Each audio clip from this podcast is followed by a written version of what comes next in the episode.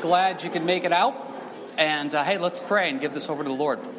Lord, thankful to be here this morning. We pray that you teach, we listen through your Holy Spirit, lead, guide, and direct.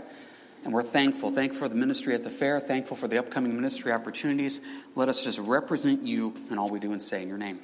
Amen. Thought Karen gave a great testimony. I appreciated that very much.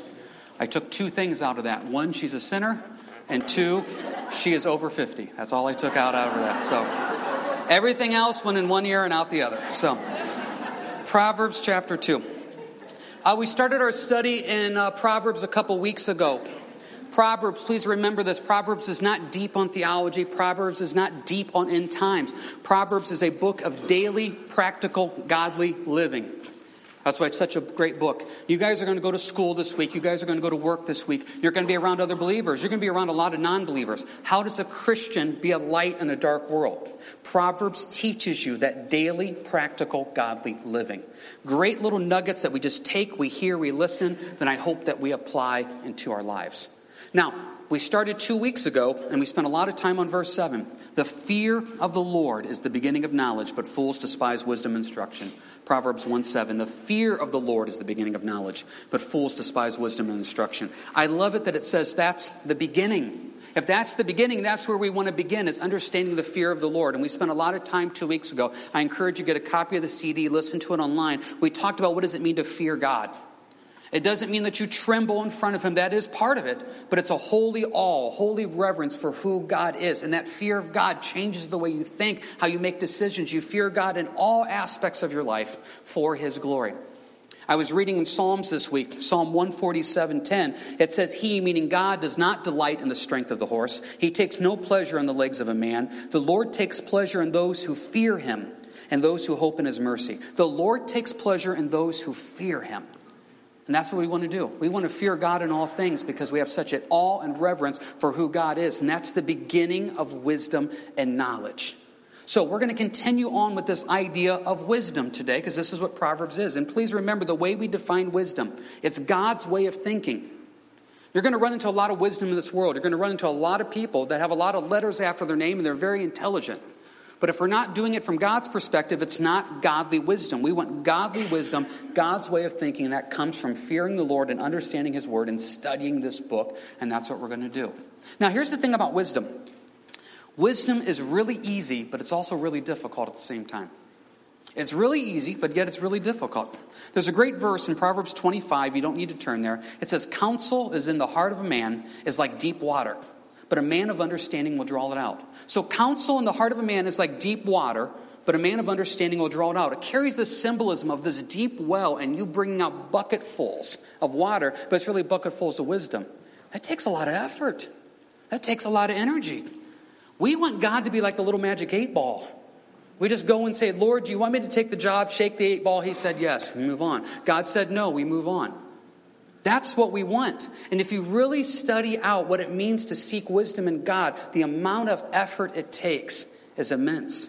He will give it to you easily, but He's asking effort on your part. Remember what it says in Romans 12, 1 and 2. Therefore, I urge you, brethren, in view of the mercies of God, that you offer up your body as a living sacrifice, which is your spiritual worship. It's a wholly acceptable offering. And it says, Do not be conformed to this world, but be renewed by the transforming of your mind, and then you will be able to understand what God's perfect will is. So God will reveal his will to you when you do what? Give him everything. When you stop and say, Lord, it is you, I literally give you my body as a sacrifice, saying, Lord, it is no longer I who live in this world, but you. God says, Now I can reveal to you what I want you to do. And not only that, he says, I'll give you wisdom. Wisdom on what path to take, wisdom on what step to take, and he promises us this. James 1 says this If any of you lacks wisdom, let him ask of God, who gives to all liberally, all generously, without reproach, and it will be given to him. God says, Ask me, and I'll give you wisdom. But let him ask in faith with no doubting. For he who doubts is like a wave of the sea driven and tossed by the wind. For let not that man suppose he will receive anything from the Lord. He's a double minded man, unstable in all his ways. So God says, I promise you wisdom. When you are willing to give me your life, I will then lead and guide you. And I promise you wisdom when you are willing to say, Lord, I trust that you'll lead me and guide me in all things. Now, let's just be honest for a second. Honestly, we usually just say a quick prayer and move on. Lord, what do you want? Do you want me to take this job? Thanks, Lord. Amen. And then I leave and I go make a list of pros and cons in my own wisdom. I go talk to my wife and then we make a list of what's best for the family. And then I go talk to all my friends and I run the numbers and I like the raise and I like the days off and I make the decision in my own wisdom. Or when it comes to picking a career for our lives, we make a decision, well, this is what I've always wanted to do. Yeah, God can give you the desires of your heart, but make sure your heart is lined up with Him. So, what does the Lord want? So, we honestly say a quick prayer, then we kind of move on. What would happen if we'd really do what this says? We would really stop and say, Lord, I'm going to actually fast over this. I'm going to go pray. I'm going to get alone. I'm going to go read. I'm going to shut off the television. I'm going to get away from the computer. And I'm really going to seek you. Because this is that big a deal, Lord. I fear you so much out of all reverence and respect that I want your perfect will for my life. And how could I even imagine making a decision without truly seeking what you want for my life? Why don't we do that? That's too much work. We like the little magic eight ball. Have you ever studied out in the Old Testament how they used to make decisions? They used to do really one of two things. If you weren't near the high priest, you could cast lots. And you could take a couple different things. You could take, you know, five, six sticks in your hand and make one shorter than the rest. And you could just pull it out randomly and say something to the effect of, you know, Lord, what do you want me to do? And if you pull out the short stick, it could be a yes. Or the high priest had this thing, a breastplate, they called it the ephod. And what it had, it had four rows of, of three stones, a total of 12 to represent the 12 tribes of Israel. Each one had a different color. But in this ephod, and we don't know exactly how it worked, they had two things called the Urim and the thummim, which means lights and perfections. And what would happen is, if you read in the Old Testament, when a king or something needed to know what God's will was, they would call for the high priest, and the high priest would bring the ephod, and they would then ask God. And most of the time in the Old Testament, they're asking kind of yes or no questions. Should we attack the Philistines? Well, let's check the ephod. And we don't know once again exactly how it works. Some people believe that it kind of lit up.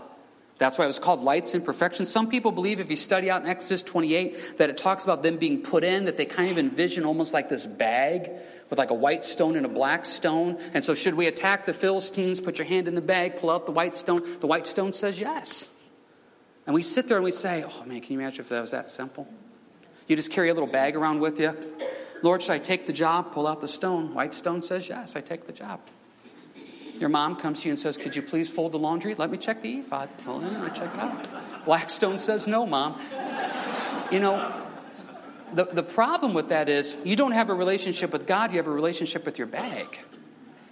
See, God doesn't want you to have a relationship with the bag, He wants you to have a relationship with Him. And so, therefore, when you're seeking wisdom, He says, You know what? You'll spend more time with me. You'll pray more, you'll fast more, you'll read more, you'll worship more, and you will really seek me. And that's the whole point of the decision is seeking him, getting to know him deeper and personally. That's what it's all about. And so what happens is, can you imagine if we really walked in the fear of God, where we would make every decision that way? We would just be constantly in prayer and in the Word and seeking the Lord. We'd be really close to Him. And that's what he wants, and that's what blesses us. And so, what I see here in wisdom is this God is saying, I want you to know me deeper, and the way you're going to know me deeper is by spending more time with me. And what is the blessing that we get out of that? Well, let's find out. Proverbs chapter 2, verse 1.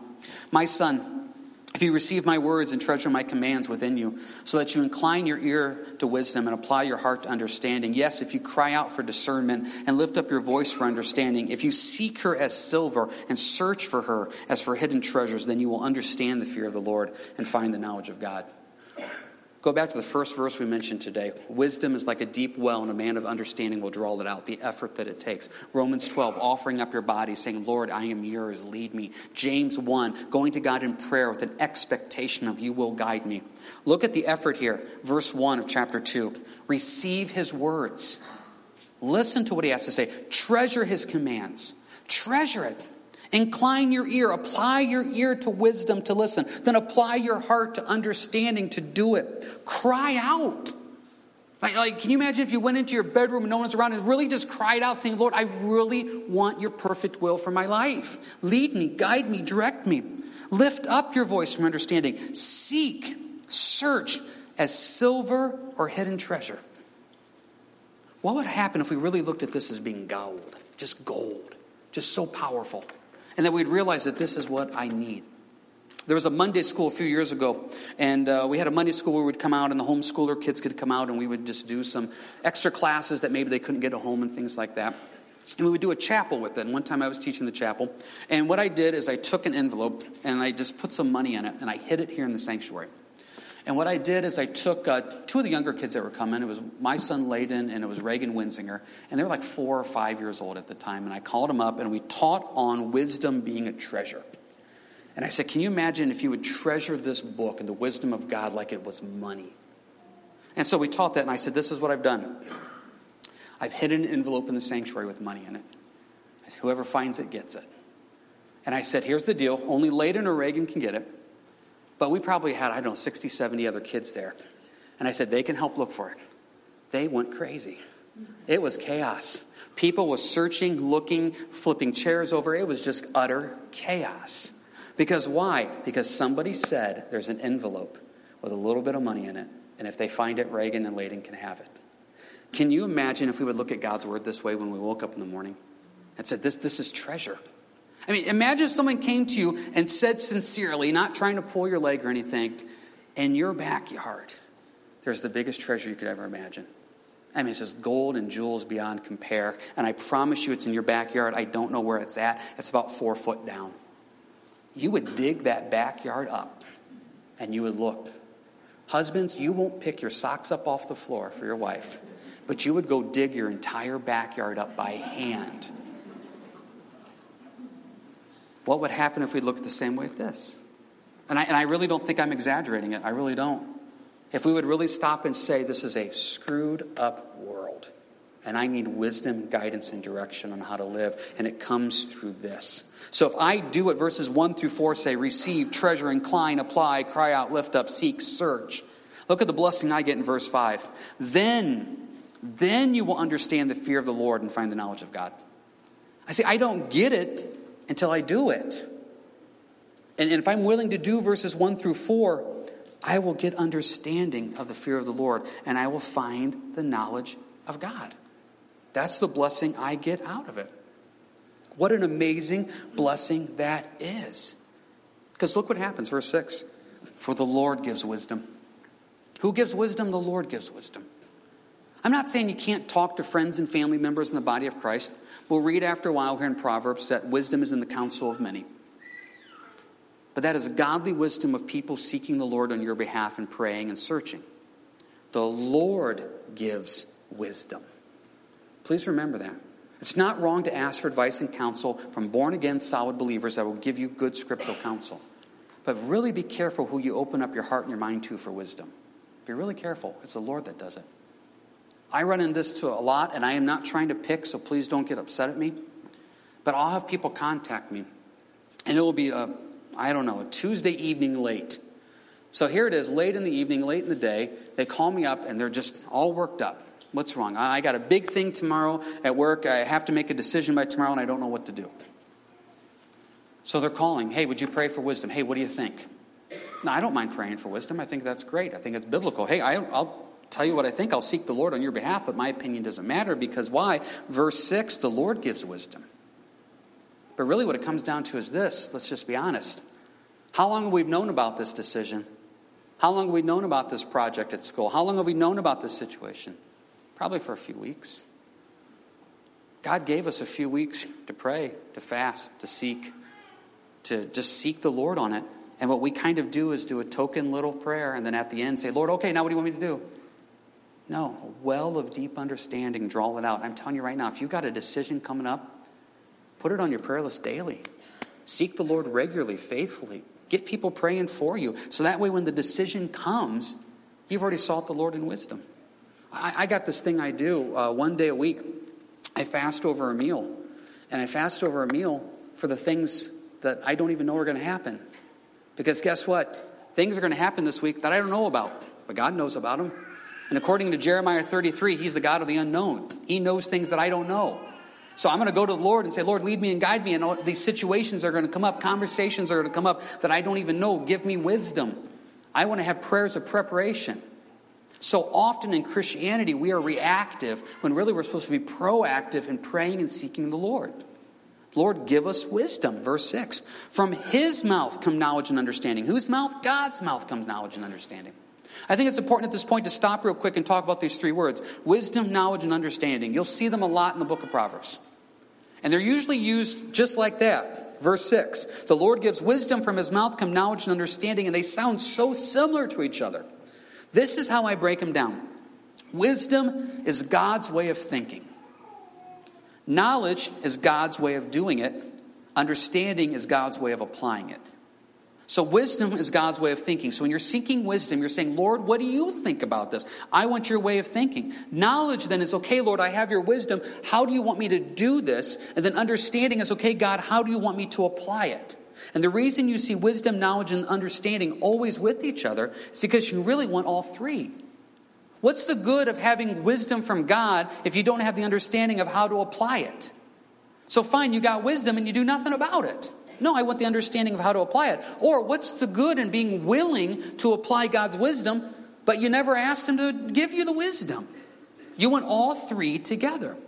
So his mouth come knowledge and understanding. Verse 7 He stores up sound wisdom for the upright. He is a shield to those who walk uprightly. He guards the path of justice and preserves the way of his saints. And just like we were blessed back in verse 5, guess what we're blessed in verse 9? Then you will understand righteousness and justice, equity, and every good path. Then I will know what is right, just, and fair, and I'll do the right thing. But that only comes when I seek Him. So often we walk in confusion. And Corinthians tells us that God is not a God of confusion. So when I'm walking in confusion, it's not of the Lord. If I ever feel rushed, if I ever feel confused, I just need to get away and pray. Because that is not the wisdom of God. The wisdom of God is verse 9 righteousness, justice, equity, every good path. It is what is right, just, and fair. We got this little phrase we use at our home all the time with the boys just do the right thing. Pray about what the right thing to do is, then do it. You know what the hard part about the right thing is? Sometimes the wrong thing is easier to do. Telling the truth is the right thing. Telling a lie is easier. Being honest and open and saying, I am wrong, is the right thing to do. Covering up your sin and blaming everybody else is a whole lot easier. See, we always think God's will is going to be easy. Sometimes God's will isn't easy. Sometimes not doing God's will is easier. But God's will is always right. and It's always blessed at the end. We do the right thing. Why is the right thing so difficult to do? Because this is a really fallen world we live in. See, now what happens is this 10 through 22. It'd be great if we could just stop at the end of verse 9 and just look at verse 5 and say, Then you will understand the fear of the Lord and find the knowledge of God. I love that. Verse 9, Then you will understand righteousness and justice, equity, and every good path. Oh, I love that. But this world is really messed up. Verse 10, When wisdom enters your heart and knowledge is pleasant to your soul, discretion will preserve you. Understanding will keep you. There's our words again, guys wisdom, knowledge, understanding. Wisdom, God's way of thinking. Knowledge, God's way of doing it. Understanding, God's way of applying it. When I have wisdom, knowledge, discretion, and understanding, discretion is just a way to say wise plan, wise choices. Because when I have wisdom, knowledge, and understanding, I will have discretion. I will make wise choices and wise plans. When that happens, verse 10, it is pleasant to your soul. There's peace. Boy, we just want peace, don't we? I remember years ago there was a Wednesday night and something really rough happened. One of the rougher times out here as a church being a pastor. And I remember I was driving home and there wasn't peace in the situation. And I got a stop sign about three fourths of a mile from my home, and we live out in the country, so there's no cars around most of the time. And so I stopped at that stop sign, and this is something I do. If, if I don't have peace, I don't want to go home just yet. And it's not that my wife and boys don't care, but they really kind of don't. They're happy dad's home. They're happy the husband's home. They don't want me walking in with this chip on my shoulder, depressed and discouraged. And I just want to encourage anybody here, be it dads or moms, you have a commute on the way home. Give it all over to the Lord. When you walk into your home, you can walk into the home in the peace and the joy of the Lord. So I stopped, and here it is. It's late at night. It's about 11 o'clock. I actually can get out of my car, and I, and I stopped and I pray right there. And I say, Lord, I just, I got to let this go. I got to trust you. And I remember looking up at the stars, and I'm a big star guy, and I just love it when the heavens declare the majesty of God. And I just start thinking, okay, Lord, you have these planets in the right orbit. You got all this taken care of. You can handle this situation. Got in the car, went home, and there was peace. Please note, the situation did not change. The situation was not fixed. The only thing that changed was my perspective on it. The situation was still there. But I had knowledge that was pleasant to the soul. God, you're going to work this out. I don't know how, but you're going to work this out because you will give wisdom, knowledge, discretion, and understanding. You will do that. And when I seek you, you will lead, you will guide because you've promised me that, and I could walk in peace. Now, once again, why is this so difficult? Because this world is evil.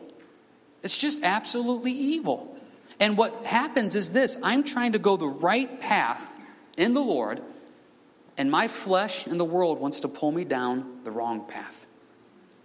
See, verse 12, what does discretion will do? Discretion will preserve you. Wise choices will preserve you. Understanding will keep you. Please stop before we get to verse 12. Look back on your life and look back at the dumbest decisions you've ever made.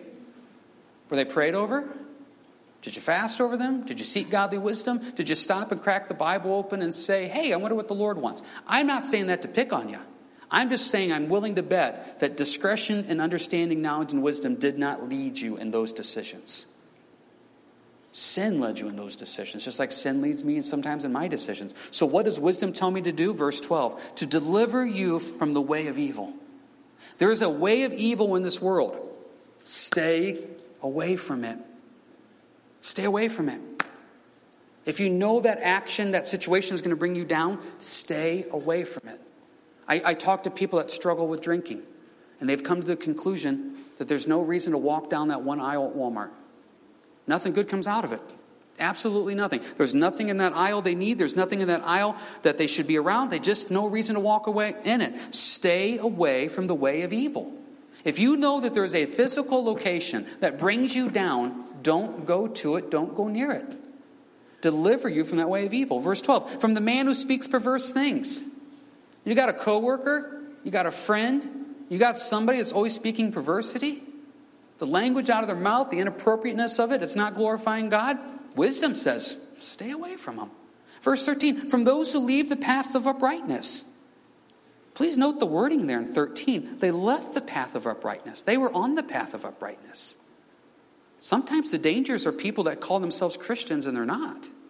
Because you say, oh, they're a Christian, I want to be around them, and you realize that they're not on the path of uprightness. And so what happens is we're around these people that are Christians in name only, and it's like, yeah, they're really not seeking the Lord. We need to stay away from them. To walks in the way of darkness. Stay away from dark areas that bring you down spiritually. You know what they are. I don't have to sit here and say, you know right now, if you would honestly ask yourself, and Psalm 139 says this Search me and try me, O Lord, see if there's any iniquity in me, and lead me in the way of everlasting. You know, we always pray that before we do communion out here. Lord, reveal to me the areas of darkness that bring me down. And when I get in that area of darkness, I need to stop and say, I, I got to stay away from this. I have learned in, in my life that if everybody goes to bed early, I need to go to bed with them, even if I'm not tired. Even if I'm not tired. Nothing good happens late at night. Nothing good happens. So if all my kids are asleep for some reason and it's 10:30 and Dawn says I'm going to bed and she goes to bed and I'm the one left up, I just need to go lay down and go to bed.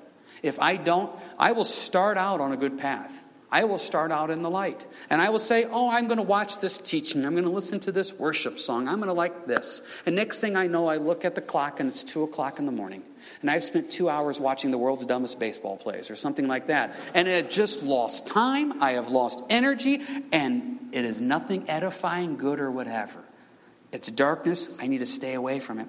Stay away from verse 14 those who rejoice in doing evil, delight in the perversity of the wicked. You know some people they get their kicks out of sin. And the problem is this the Bible says sin is two things sin is enjoyable and it's deceitful.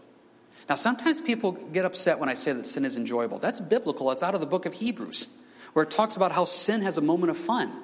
If sin was complete, utter pain from the beginning, we wouldn't sin. There is a brief moment of, I like this, followed by a whole lot of regret.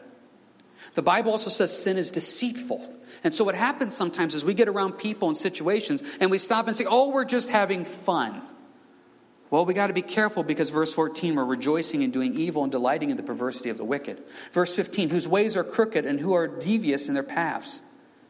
To deliver you from the immoral woman, from the seductress who flatters with her words, who forsakes the companion of her youth, forgets the covenant of her God, for her house leads down to death, and her paths to the dead. None who go to her return, nor do they regain the paths of life.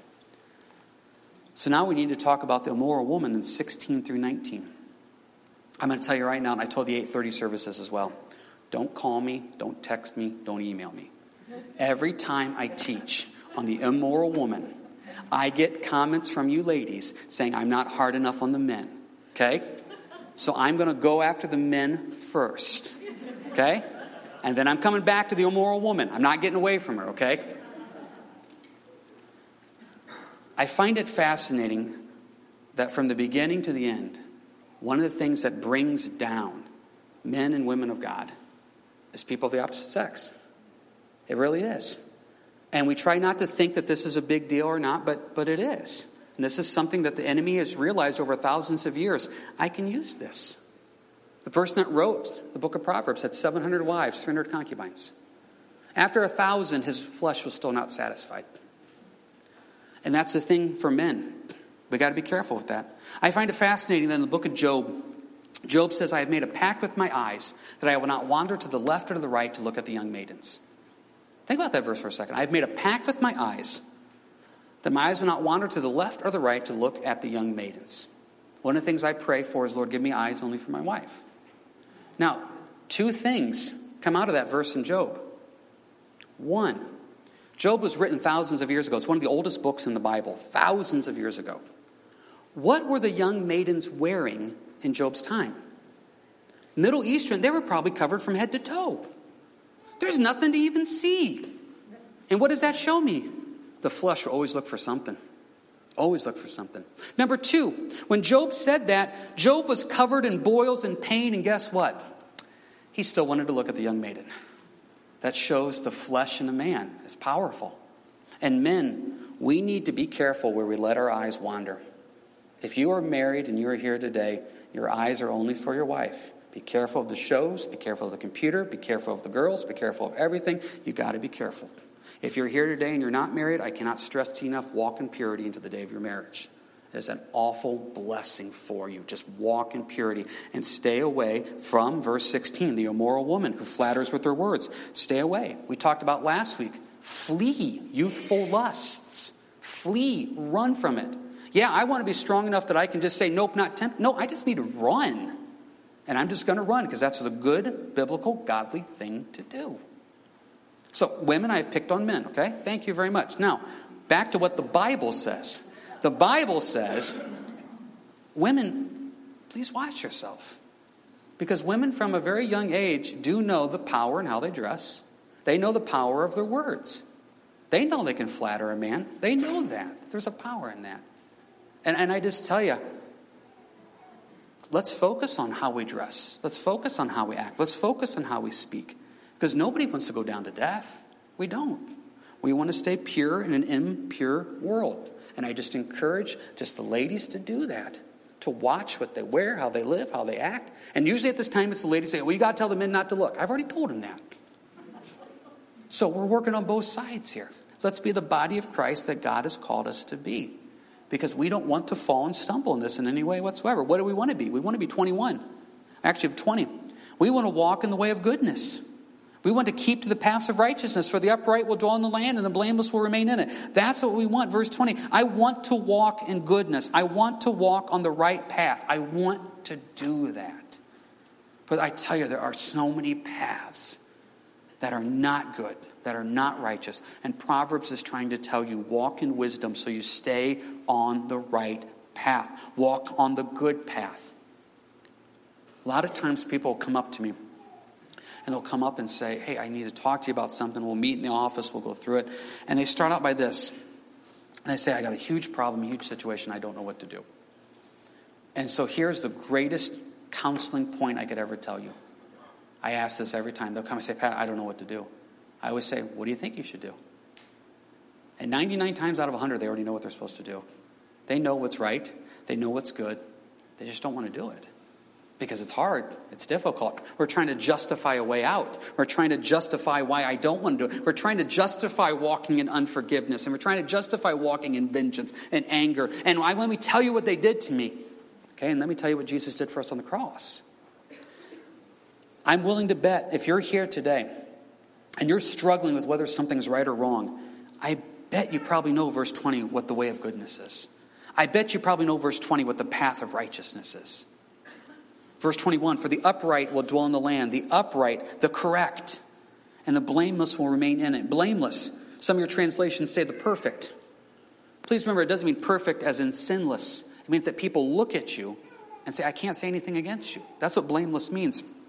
This idea of having integrity. I call it Teflon Christianity. The world wants to look at us and say, oh, yeah, well, what about this that he does? But they look at us and say, I can't find anything to say against him. That's blameless. That's having integrity. That's being perfect, not sinless, but perfect in that sense of representing Jesus Christ.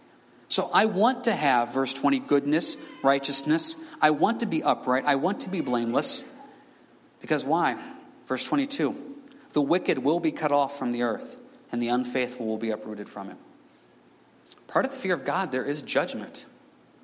There is a God that is just, that is fair, and He loves you. But if we choose to reject His plan of life, judgment does come. And that's why we want to always proclaim Jesus Christ is the way, the truth, and life. No one comes to the Father but by Him. That's why we want to preach that truth. The truth that there is a heaven and there is a hell. That is truth. And therefore, the only way to get to heaven is through Christ. I have sin. That sin has to be dealt with. Jesus did. Because why? 22. The wicked will be cut off from the earth and the unfaithful will be uprooted from it. I am a wicked, unfaithful sinner, but I have been forgiven in Christ. And the Bible says that my unrighteousness has become righteousness through Jesus Christ. And righteousness just means I've been made right in Jesus. Wisdom teaches me that. Wisdom then says, James, now that you have been saved, walk in that. What does that look like? And that's what the book of Proverbs is going to teach us as we continue to get into it. What does daily, practical, godly living look like in an ungodly world? How do we go out and live it? And that's what we want to do.